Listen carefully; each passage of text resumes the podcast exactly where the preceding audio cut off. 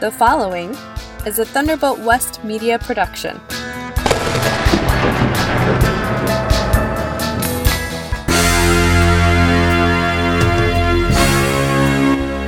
Chinese balloons, EMP attacks, chickens, and the mark of the beast. You are listening to the Living Off Grid Power and Information Show with Jim Calhoun.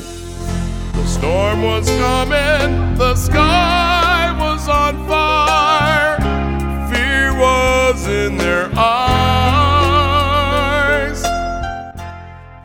It's my opinion that we should be prepared to lean on our faith and be able to step out on the sea.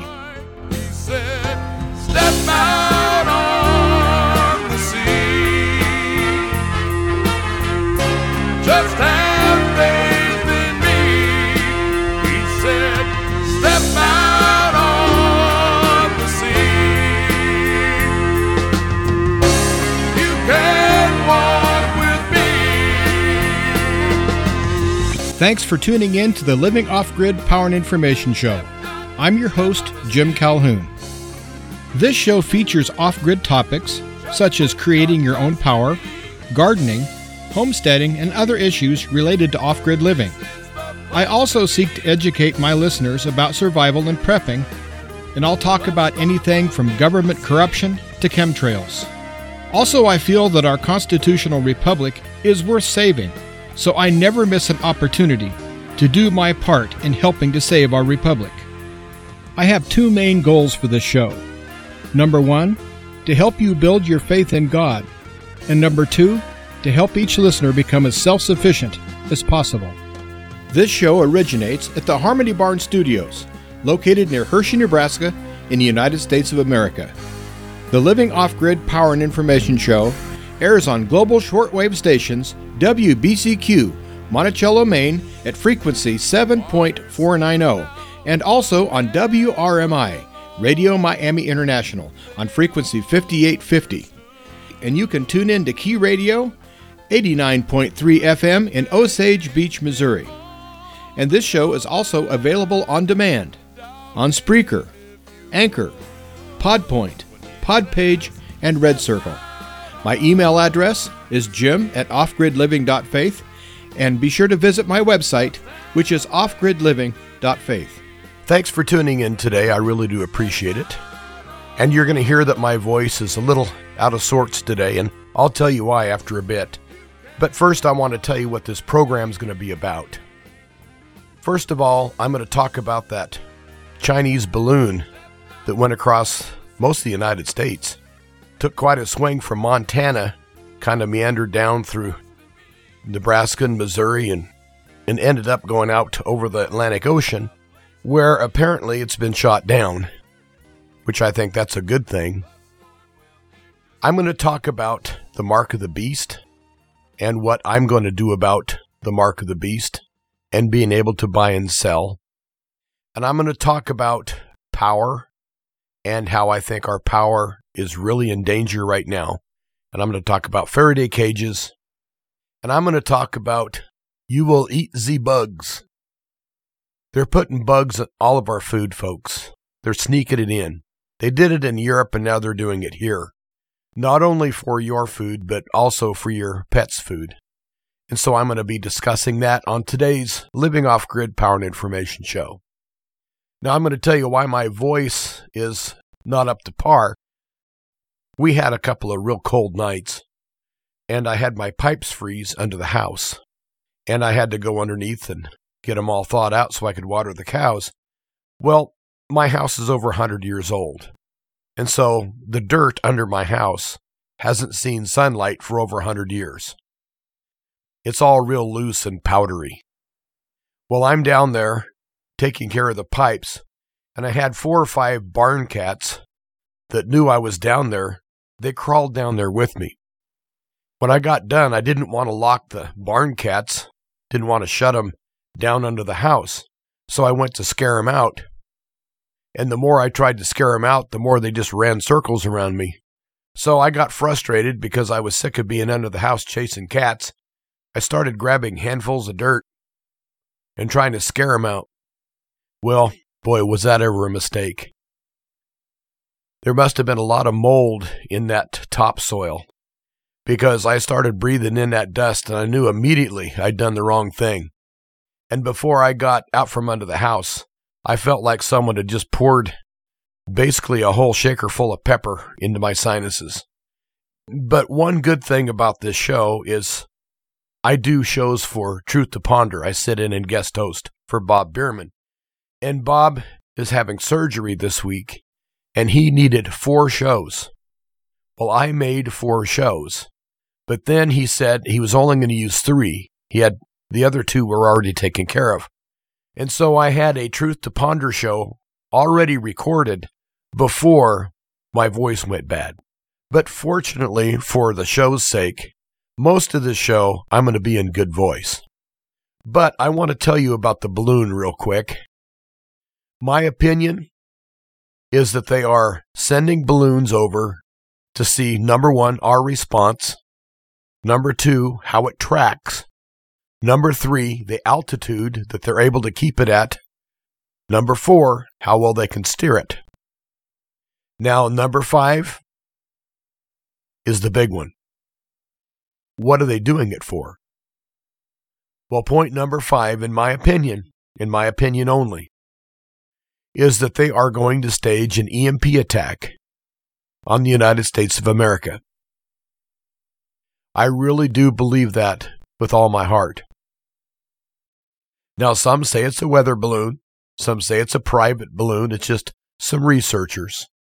But as I record this part of the show, there seems to be several more of these balloons floating not only over North America, but in South America. So something is really, really amiss here. And if you don't have the hairs on the back of your neck starting to stand up with the very real possibility that World War III is about to kick off, and guess where the main battlefront's going to be, folks? Not only in our backyard, it's going to be in our house. The Russians and the Chinese have both shown us over the last three weeks that the battleground will be here in the United States. And so I really do feel that an EMP attack is coming. And so I think that what you should do is get all of your sensitive electronics, get them safe in a Faraday cage. And if you don't know what a Faraday cage is, I've done several shows on it. It's just a metal box inside of a metal box that's insulated. And then you just take tinfoil and cover your sensitive electronics, and then insulate around your first metal box and put it into another metal box. Yes, that's quite a chore, but I think you need to really start doing that with your sensitive electronics. Anything you want to keep. And I'm going to touch on this bug thing. They are starting to put bug parts inside our food. And they're calling it all sorts of different names. And so you're going to have to do research of all of the things they're calling the insect protein. Because the insect protein we're getting, no matter what kind of insect, we cannot digest those. And lots of health issues, mainly cancer, results from consuming insects. Why do you think mankind never developed a taste for insects in the thousands of years that mankind has been on this planet? It's because they're not good for us. And they're putting it in our pet food as well. So I'm going to put out this warning to everyone. Even if you go out and eat in a restaurant, make sure that you're ordering whole food and not processed food. Learn what slang and what other words they're using as far as food labeling in the United States. And when you go grocery shopping, yes, it's going to take a while, but I think that your health is worth it. Check the labels of everything you buy. And I'm going to say check them about once a month because they're just now starting to put this insect protein inside food. And I'm also hearing reports that they are putting substances in baby formula that actually will sterilize the baby. So we have a lot of problems here, folks. And I'm going to do my best to address those problems on this show. But I'm not going to mention the bugs again this show. I'm going to make a whole other show about it. But right now, Do your research. Do not eat the bugs. Well, things have gotten kind of cold here for the last several days, and I've been hauling hay bales through the snow and taking care of the cows and chickens and now the last cold spell it got down to like negative 30 and I did bring the chickens and put them in the house for a couple of days and I didn't have to do that this time it only got down to negative 2 and that's cold enough but I always feel kind of sorry for those roosters because they have these nice beautiful red combs and if they're out in too cold a weather those combs actually freeze and it just freezes them right off their head. And I'm sure that's not very pleasant. But the roosters can stick their heads underneath their wings, but the roosters can keep those combs until it gets to be about like negative 10. But they pretty well lose those combs after that. Well, you didn't tune in to hear about chickens, I'm sure. But you're going to hear about chickens anyway. The direction that I'm going to take this show today, you're going to hear about chickens and some other things that I want to tell you about as we try to survive in this crazy world. Before too long, we're all going to be faced with decisions as far as how we're going to care for ourselves. And so I'm going to be talking about the mark of the beast, and I'm going to be talking about buying and selling. I'm going to be talking about just surviving on a day to day basis, and I'm going to be talking about chickens. And I'm going to start off with the chickens.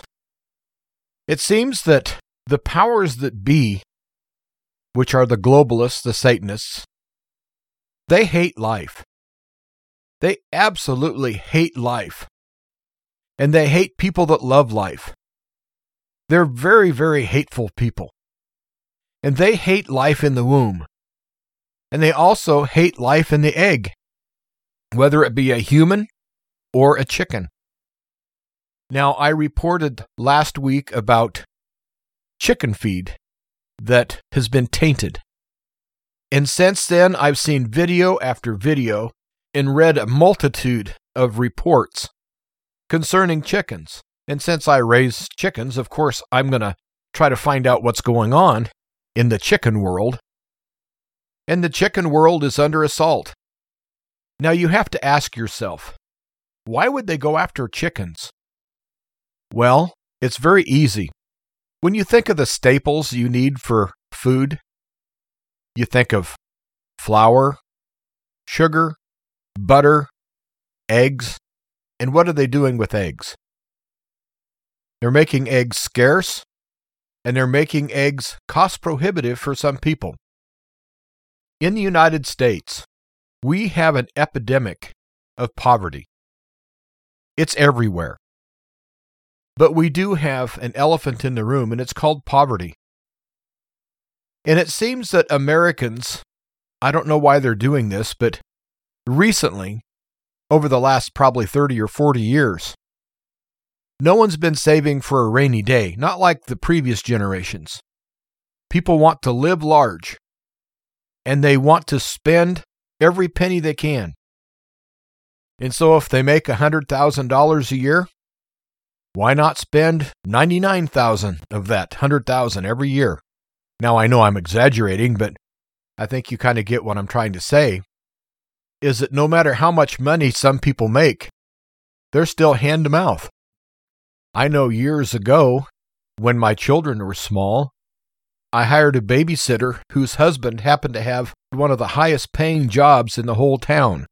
It was a high paying union job with lots of benefits and he made at least $30,000 more than the average person that was well off.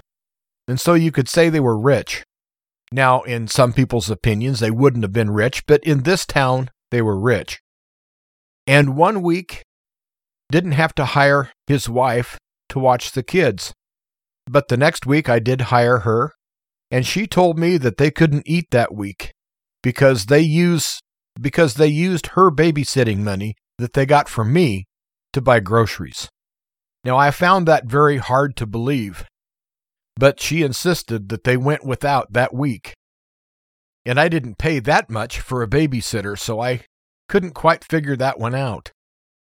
But I've been reading lots of articles about people that do make really good money, that they're high paid professionals that are having trouble making car payments or house payments. And so we do have this issue of poverty, and we have to address that. But I'm going to do that in a future show. I'm going to go back to my chickens. It seems that the price of eggs is very high, and therefore poor people can't afford very many eggs. And eggs are getting scarce. And a lot of mom and pop's businesses, which happen to use eggs, whether it be a small diner or cafe, or a bakery, or what have you, or someone who bakes for a living, are having trouble getting enough eggs. And then you combine that with additives they're starting to put into all the animal feed that may be passed on to us and it may be very harmful. We're living in such a desperate time, so precarious. But in these videos, I'm seeing that a lot of people's hens aren't laying eggs. And the people that raise chickens are starting to kind of get wise to it. And they figured out that there's certain brands of feed that you should not buy because the companies are putting things in their feed to destroy the ability of the hens to lay eggs. Like I said earlier, these people hate life. And also, they're trying to make it as hard as they can on people. I don't understand the psyche of people that want power. They want power so they can be tyrants. They want power so they can be abusive. Why doesn't anyone want power so they can do good? That's a question that'll probably never be answered. But until the kingdom of God is established firmly on earth and Jesus upon Jesus' return, we have to live with tyrants and all sorts of these people, these scientists and so called experts and I just watched a video that was really disturbing. It was a veterinarian on the East Coast who shed light on a lot of animal deaths as far as your pets.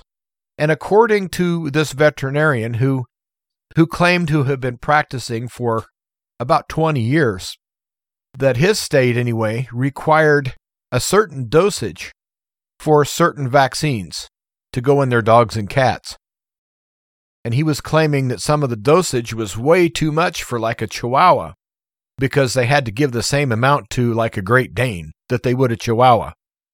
Then he went on to say that he knew that he had killed hundreds of animals during his time as being a veterinarian.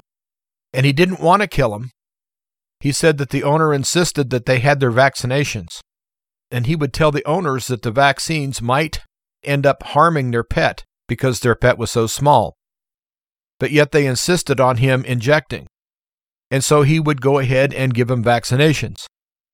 And he was in front of some sort of a medical board that they were having a meeting with the pharmaceutical companies. He said that he no longer wanted to follow the laws of the state because the laws of the state were making him a murderer, and he knew that there were things going into the animal vaccines that were killing your dogs and killing your cats and he'd had enough. And he said he was going to follow his Hippocratic oath. And he said that trumps any state law or any medical board, anything that they were going to push on him. He was no longer going to vaccinate animals the way that the state told him he had to. He said if he was going to vaccinate any, he was going to change the dosage and at least put the dosage to the weight of the animal, which makes very much sense to me.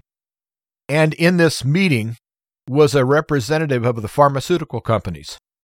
And that person cut him off, tried to shut his microphone off, laughed at him, and scowled, and said, Well, you're not a scientist. You don't have any experience. Which he responded with, I have a lot of experience. I'm a veterinarian. I've treated thousands of animals. And she laughed in his face and said, Well, what you're saying is not true. I'm not going to hear a word of it and then they cut him off. And so it now seems that all of our animals are under assault. And I would have a talk with your veterinarian. I really would. It might just be to this one state. I'm not sure. I will tell you this on vaccinations, I'm extremely careful of what I give any of my animals. I don't know what's up out there other than I know that it's evil. And I know that when someone such as myself, which had 100% trust in all vaccines and 100% trust in the medical profession, for me to go from 100% trust to 100% distrust, when I'm a person that's usually set in my ways, and people that know me would agree with that, that once I make my mind up on something, it's pretty hard to change my mind on it if I think I'm right. Well, all of the shenanigans that they've done with the COVID and the lockdowns and the tyranny and these people that are covering up for all the evil. And, you know, I really think that massive amounts of doctors and now veterinarians need to start speaking out and need to start telling the truth. But instead, we just get more silence. And the more silent they are on all of these issues, the more I don't trust them. But anyway, I said I was going to talk about chickens, and what I'm really trying to say is is that they're trying to ruin the fertility of our chickens. Couple that with this bird flu that they say is a horrible epidemic. But to be honest with you, I haven't seen any cases of it. There's been lots of suspected cases of it. And then they're killing not only that bird, but every bird in the entire flock, whether it be a million chickens or 20 chickens. They're killing them all. And to that, I say, whatever happened to quarantining the animal that you suspect is sick and doing tests and finding out? Does this animal actually have this dreaded disease or not? If it does, and if it's the only way to take care of the spread of this horrible disease, well, then you have to do what you have to do. But to automatically say, well, your chickens might be infected and come in and just wipe them all out doesn't make any sense unless you start thinking about the agenda. And I think the big agenda is hating all life. And so they don't care how many millions of chickens and turkeys and ducks get killed. They don't care. Just as long as they're not in the food supply.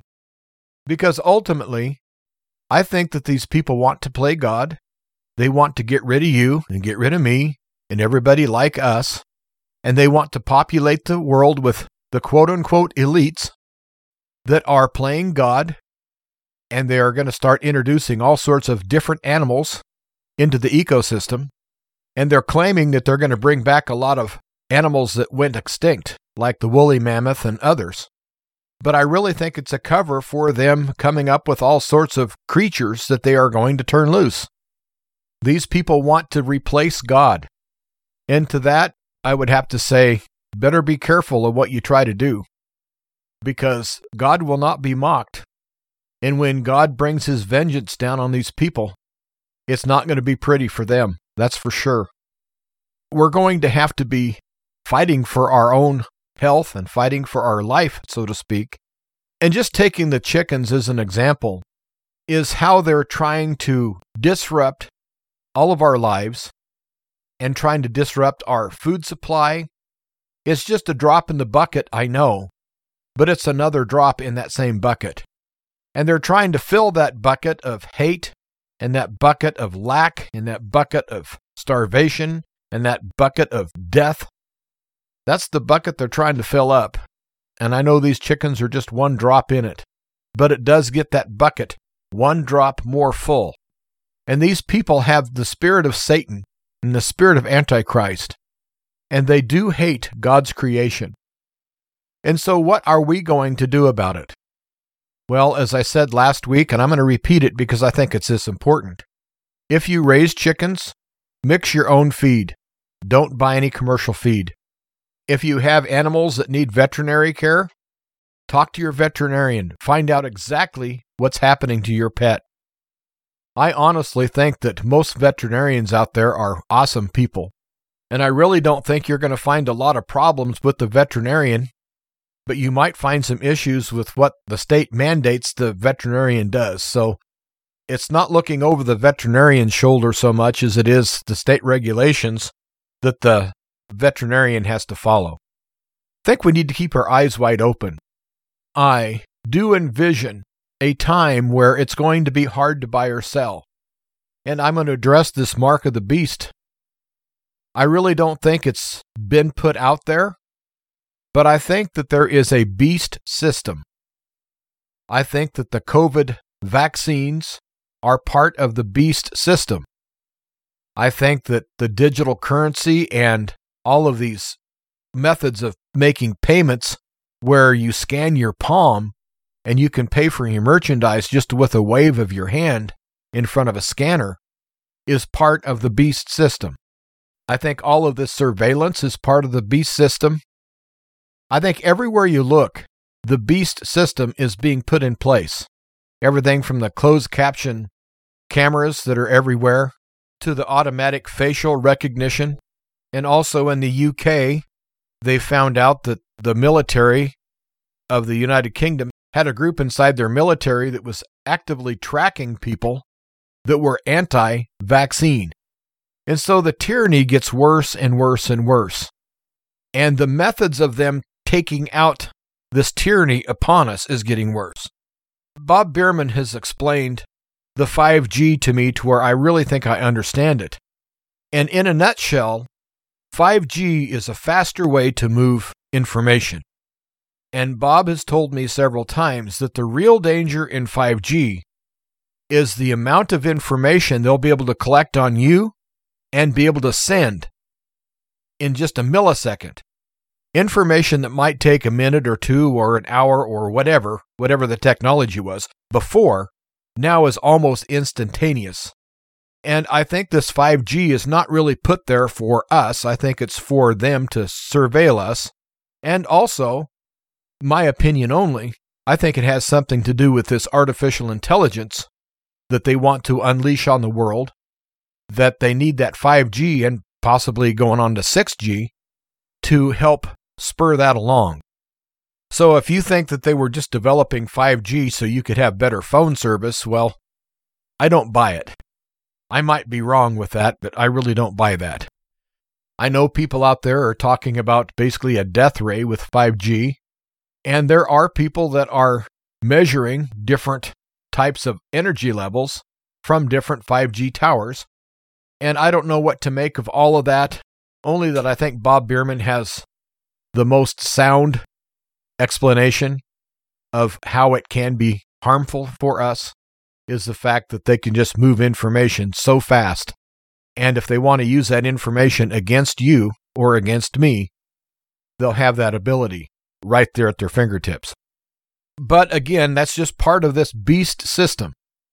And the Bible clearly says that there will be a time where you're going to have to have the mark of the beast to be able to buy or sell. So the big question here is what will you do when that time comes? Do you think that we're living in end times? Well, I do. But do you? See, it doesn't matter what my opinion is, it all comes to your opinion. Because in your life, your opinion really is the only opinion that matters. And I think in your life, your opinions need to be shaped from a godly and Christian point of view. But again, that's my opinion.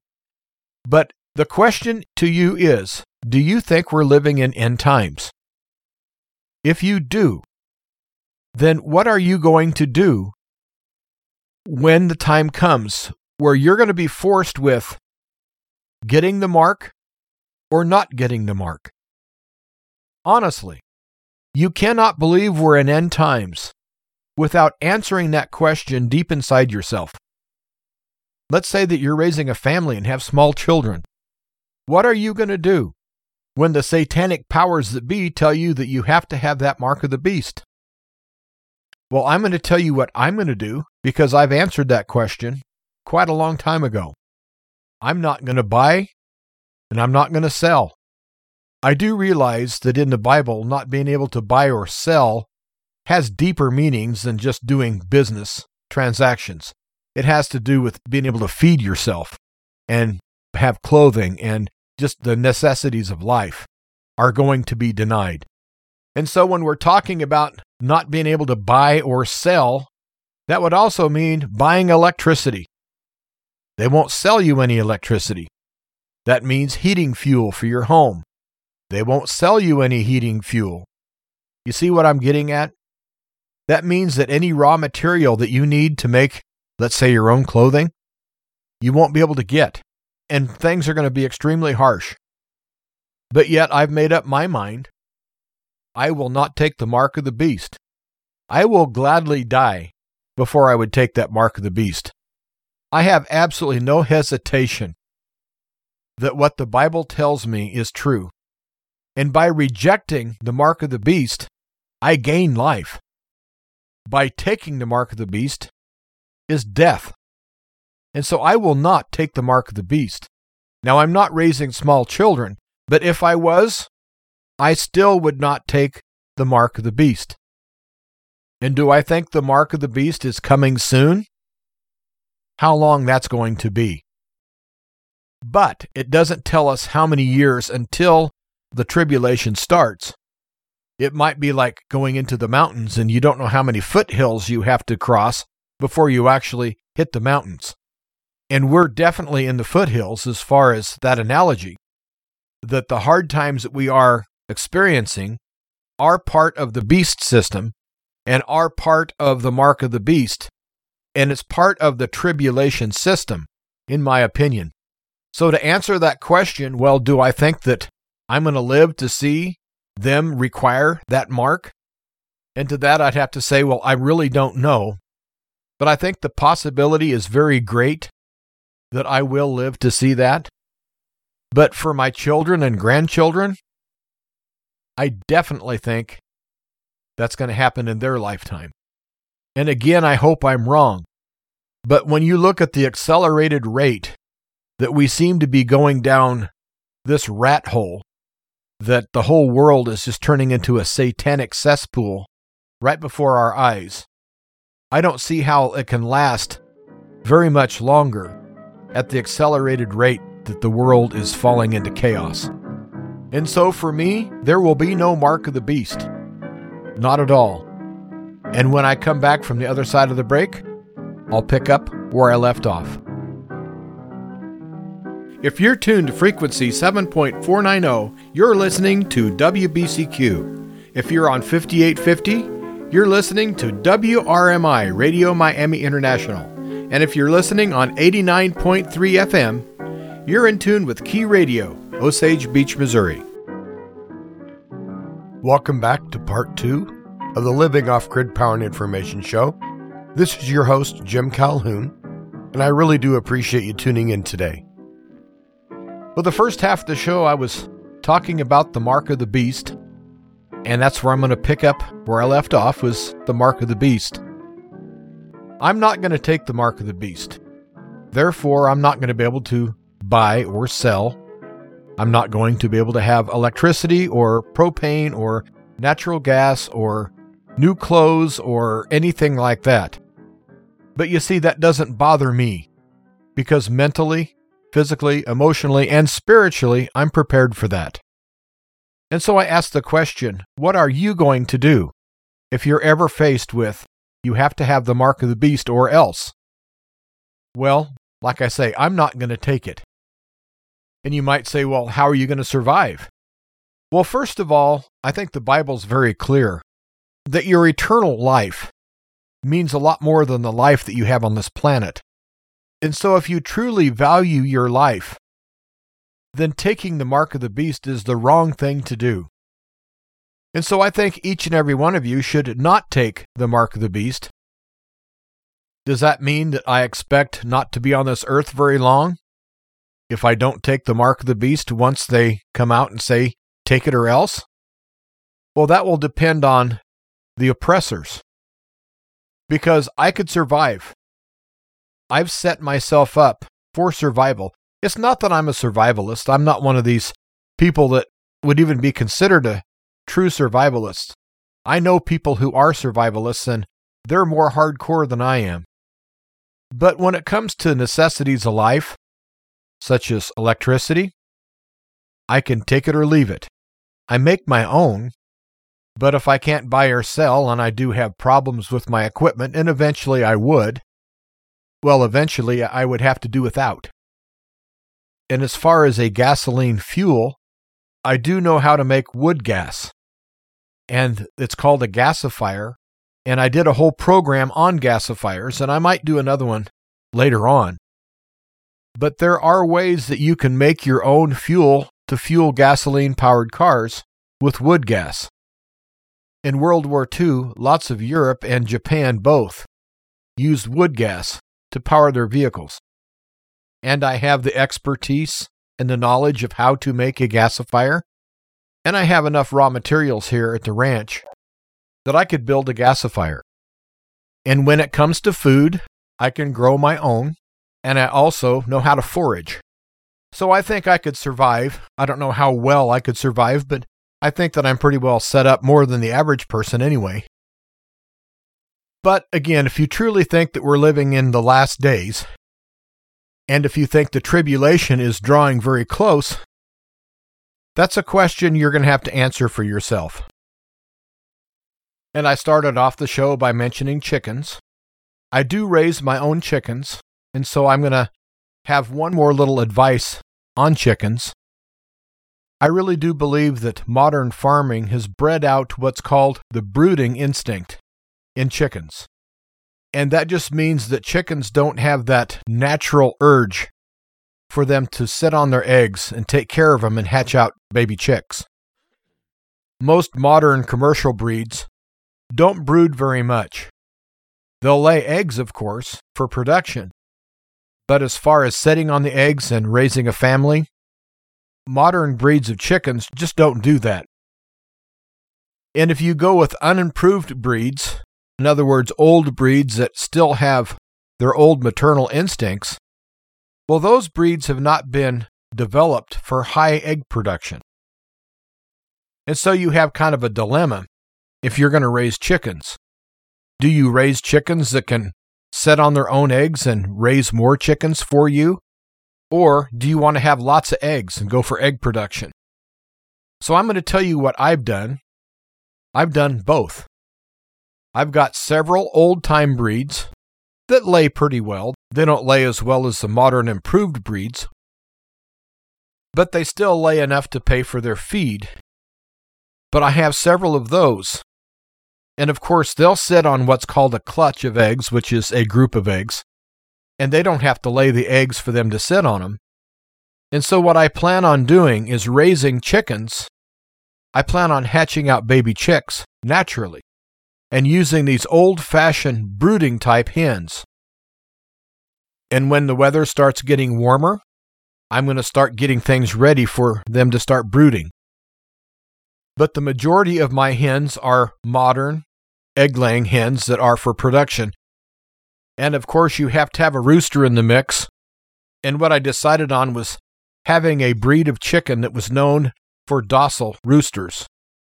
Because anyone that's been around roosters knows just how obnoxious they can be.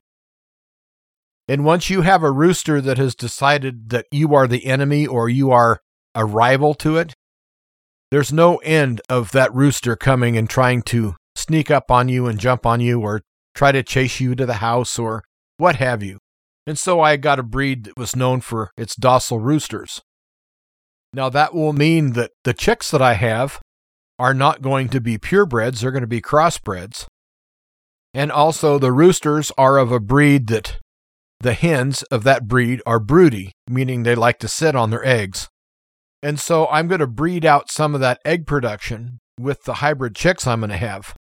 But the chicks ought to grow up being fairly good egg producers, and also a measure of them should have that brooding instinct. And so if I just take care of my chickens and let nature take its course, I'm going to have all the chickens that I need and all the eggs that I need on a continuous basis. And so that's what I mean about getting self sufficient. We all have to think one step ahead of the curve here. Now, it's easy just to go buy chickens and say, okay, well, I hear this is a good chicken to have for laying eggs. But what if you can't find chicks and can't buy them? And when it comes to my cattle, I have several that can be milked or used for beef. Most of mine are beef cattle, but I have two heifers that do have some genetics behind them. I have one that is 25% Holstein and another one that's about 13% Ayrshire. And so, with those breeds, even though their percentages are low, they still will outproduce an average beef cow as far as the amount of milk. They won't come anywhere near milk production of a commercial milk breed, but they will be better than a beef breed. And I'm not going to be selling any milk or butter or anything like that. So if I'm just making it for myself, I just don't need that much. But with my own cow, I have butter, I have milk. With the chickens, I have meat and eggs both. And if I want to get really primitive, I have the feathers that I could use for stuffing mattresses or pillows. And when it comes to heating my house, I heat with wood. I have enough wood to last basically forever right here because I have enough old trees that shed enough branches every year that I don't have to chop any trees down. All I have to do is just clean up the mess that the wind makes as they break the branches off. I usually get about two years worth of supply of wood every year just off of the limbs that fall because of the wind or the heavy snow. And if all else fails, now you might get a chuckle out of this, but I've been doing a lot of studying on it, and I'm going to be doing this because I think it's going to be very enjoyable. But I raise Scottish Highland cattle primarily. And Scottish Highland cattle are extremely intelligent, and you can train them. And traditionally, they've been used for milk, even though they don't milk a whole lot. In Scotland, they were used for meat and milk both. But they're primarily a meat breed, but they have another use as well that nobody even hardly considers anymore. And that's the harnessing of pure animal power. Oxen. I've been doing some oxen training here not only training the animals, but training myself of how to train them, and I've had really good results.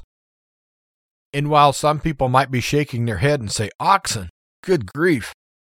Well, understand this.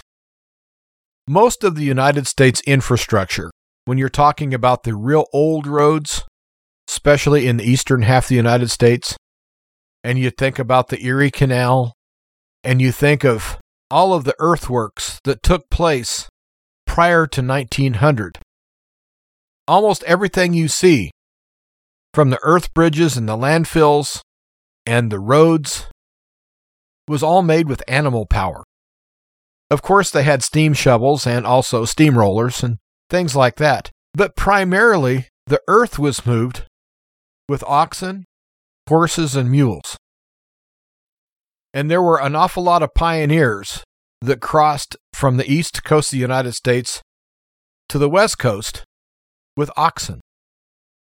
And so, as far as my farming out here, it would be a very long, hard summer.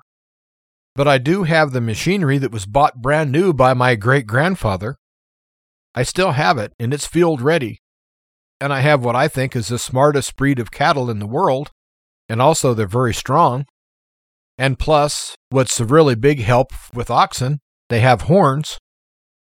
Because cattle without horns, sometimes it's hard to keep that yoke on their neck. And so I would be able to take care of my place with oxen. I have the expertise to do it. I have the equipment to do it. I have the patience to do it. And I have the cattle to do it. So why not do it if I have to?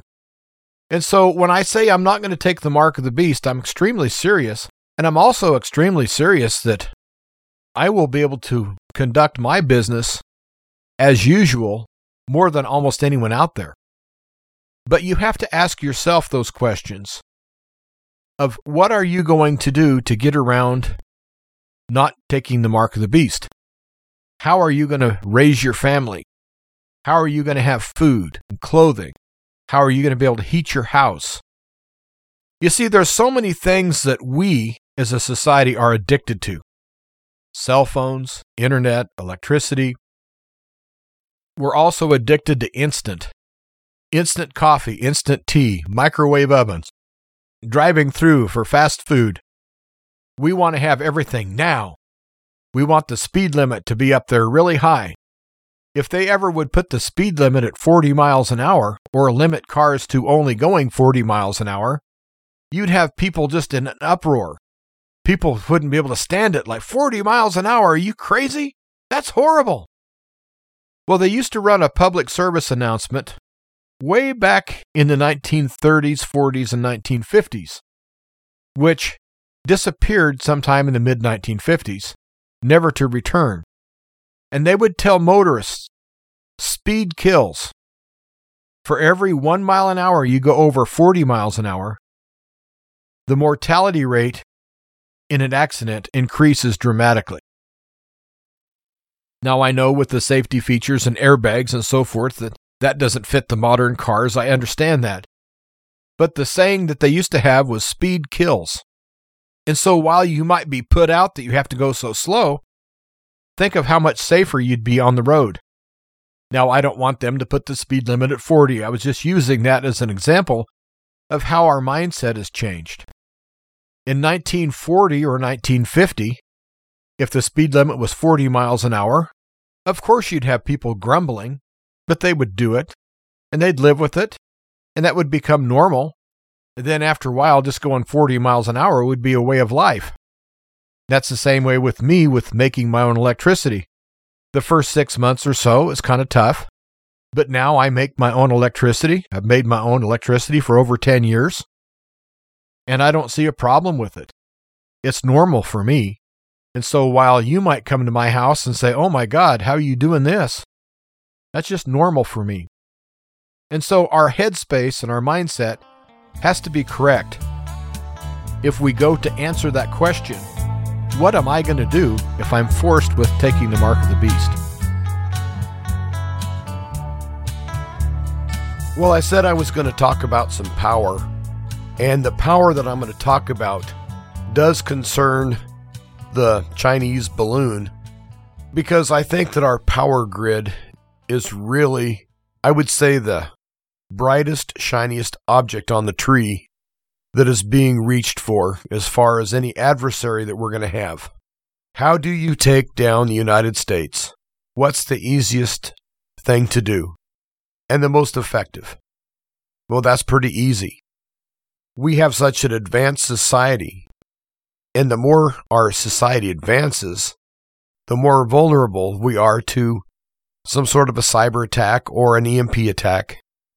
And since these balloons that they have spotted are pretty much right on target as far as being at the altitude needed to have a successful EMP attack, then it seems really logical to me that that's what's in store. And so if I was an adversary if I hated the United States and wanted to not only bring this country down, but punish the people and really come in and try to stir things up in a big way and try to take America off their game plan and to try to demoralize the population, the first thing I would do is an EMP attack. And all these people that are cheering about sending arms and ammunition and tanks and planes to Ukraine.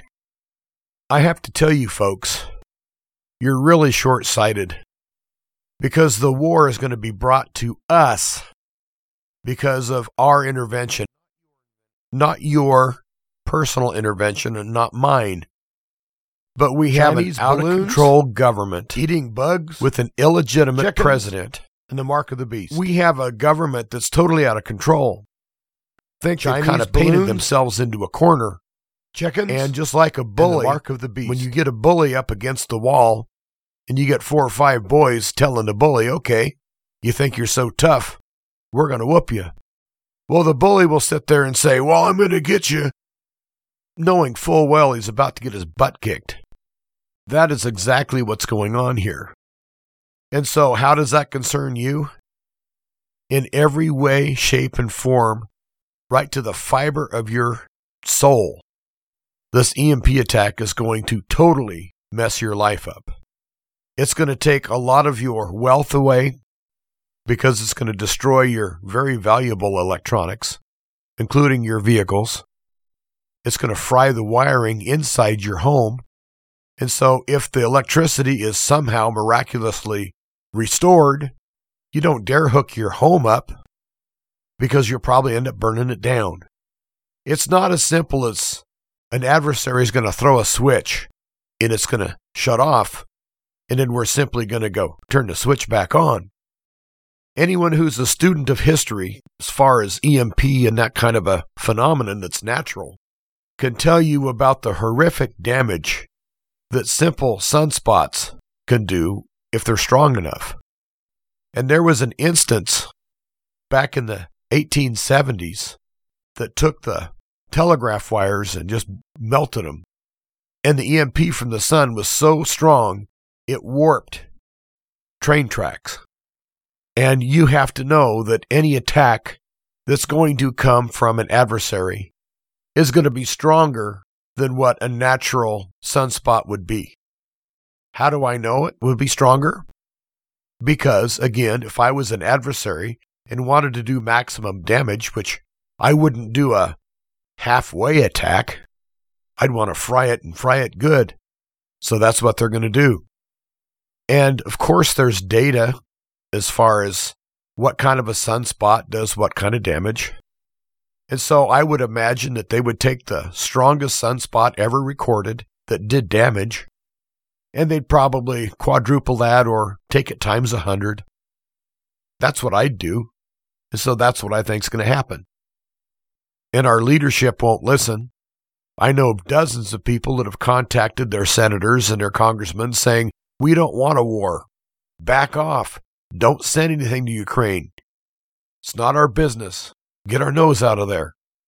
And they're all told basically the same thing that we have to stand by Ukraine because it's a democracy and it's been invaded and it's a sovereign nation. Well, there's been many nations that were sovereign nations that were invaded by the United States. And anyone that would try to stick their nose into that business would get punched in the nose. And so we're doing to others what we don't want done to us as far as our government, and we are going to get punched in the nose. And you know, there comes a time when a group of people, whether it be a country or a government or a community, that just gets fed up. They're sick of the games. They're sick of the lies. They're sick of intrigue. They're sick of the bullying. That they finally say, okay, I guess this is as good as it gets. And I don't like it. And so something's got to give, something has to change. And so they do whatever it takes to make that change happen. And I really feel that the world has been a powder keg for a lot of years. You can blame Congress, you can blame all these people. If this happens, we have to understand who made it happen. And those who are making it happen right now to us is our own government being horribly irresponsible. Nobody is looking out for you. Nobody's looking out for me. And it's going to be really hard for us to look out for ourselves when something so catastrophic happens that melts the wiring in our house, melts the wiring in our cars, takes our cell phones and makes them useless. So I really think that our power grid is going down. I really think it's going to go down soon. I don't want to spread fear, but I don't see any other path. What do you call these balloons that are flying? One balloon I'd say might have been a mistake. But now they're seeing balloons other places. And I've also heard some stories, not verified, but I've heard a few stories that some of the balloons have Iranian markings on the balloon and others have Russian markings on the balloons. I have heard that. I don't know if I put any stock into that because China has so far claimed responsibility for the balloon. But it really seems to me that we have, well, that thing we have in the White House, that senile old pedophile. Can you imagine him coming over the hill to your rescue? All he'd want to do is come smell your kid. The guy's a creep and all these people that stand up for what's going on, there's no excuse for it. And I know I'm on a rant here, but someone's got to. We're being sold down the river. And so do what you can. Put your things into Faraday cages. Protect what you can protect.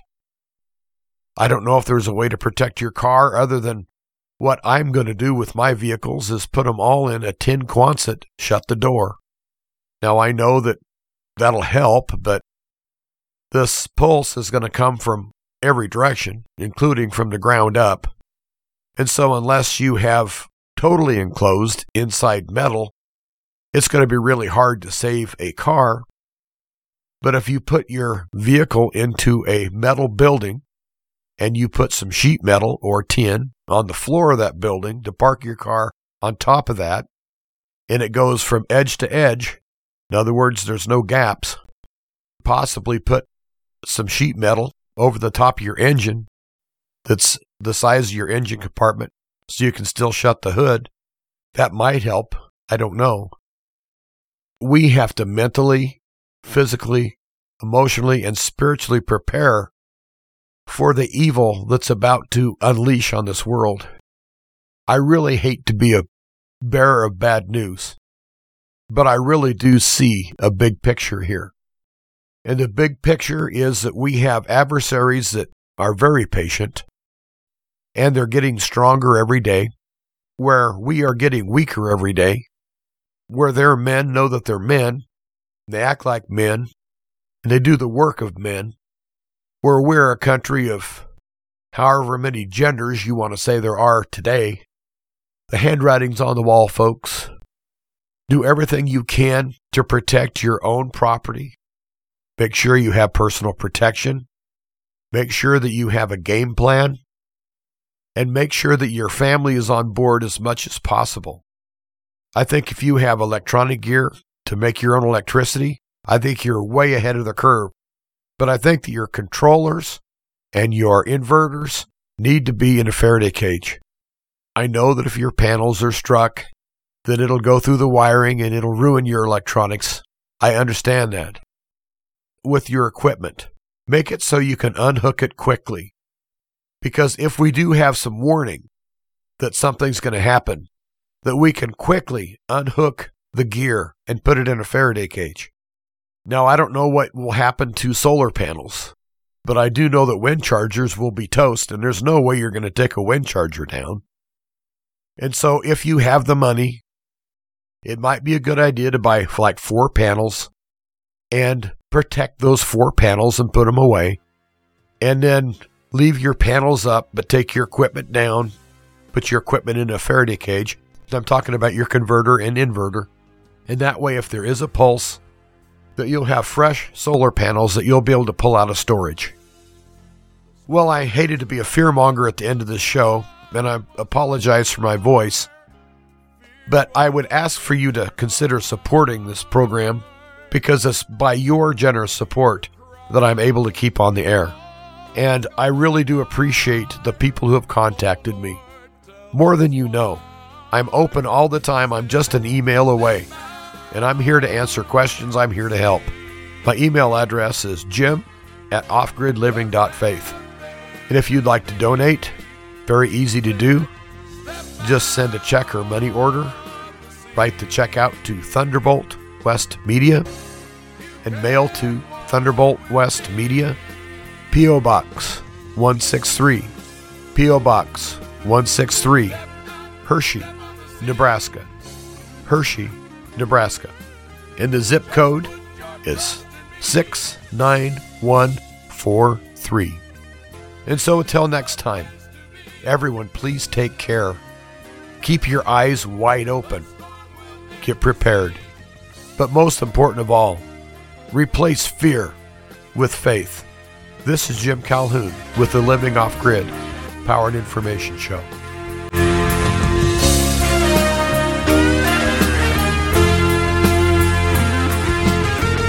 The song Step Out on the Sea is performed by Britt Small and Festival.